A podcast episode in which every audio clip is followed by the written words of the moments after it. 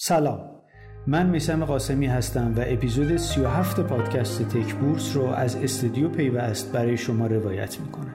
تک بورس به صورت هفتگی اخبار و اطلاعات شرکت های حوزه ارتباطات و فناوری اطلاعات حاضر در بازار سرمایه رو برای شما مرور می‌کنه. و این اپیزود آخرین قسمت از پادکست تک بورس در سال 1401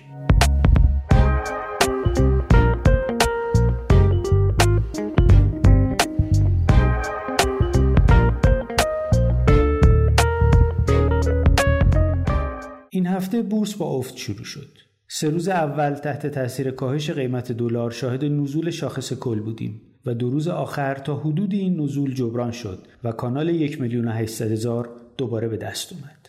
در آخر هفته پرماجرا شاخص کل به ارتفاع یک میلیون و رسید که 3380 واحد بیشتر از هفته گذشته است. شاخص فرابورس هم به 23084 واحد رسید که اونم 38 واحد بیشتر از هفته پیشه.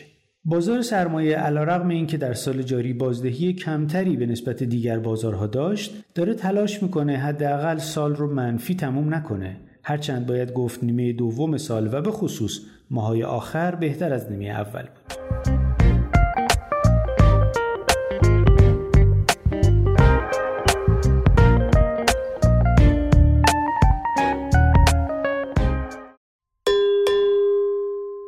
در هفته آخر اسفند ده نماد آیسیتی مثبت، 11 نماد منفی و سه نماد هم بسته بودند که ایران ارقام هم شاملش میشه که واقعا سال خوبی نداشت و از بورس به فرابورس رفت.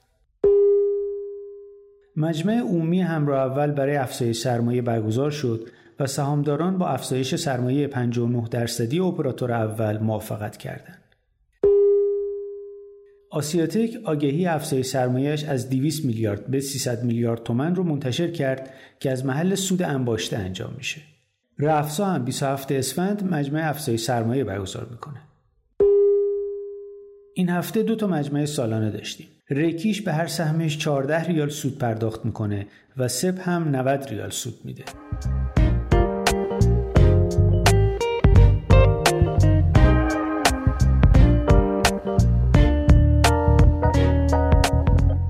در همین روزهایی که شرکت های پرداخت الکترونیکی دارن سود تقسیم می‌کنن و عموما هم کمتر از سال گذشته سود میدن پرداخت الکترونیک پاسارگاد مراسم معارفه ورود به بورس برگزار کرد.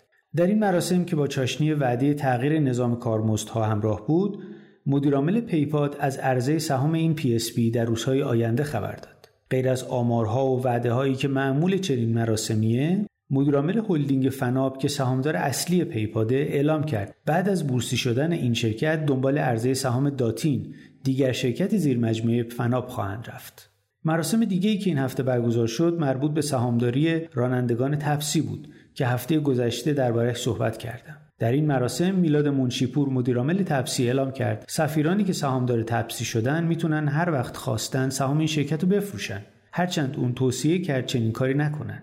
منشیپور گفت یکی از ایده هایی که در طرحها وجود داره اینه که هر چقدر همکاری بیشتر و تعداد سفرها بیشتر باشه سهام بیشتری به سفیران تعلق می‌گیره. به گفته او در اردیبهشت برای کلیه ناوگان و رانندگان بسته به عملکرد و تعداد سفرهاشون سهام جدید تعلق می‌گیره. در این مراسم به حاضران گواهی اعطای 2000 سهم تبسی داده شد. رسیدیم به آخر آخرین اپیزود امسال. امیدوارم سال آینده سال بهتری باشه و روزهای خوبی در انتظار هممون باشه. تک بورس در سال آینده به شکل جدیدی منتشر میشه. تا اون موقع خدا نگهدار.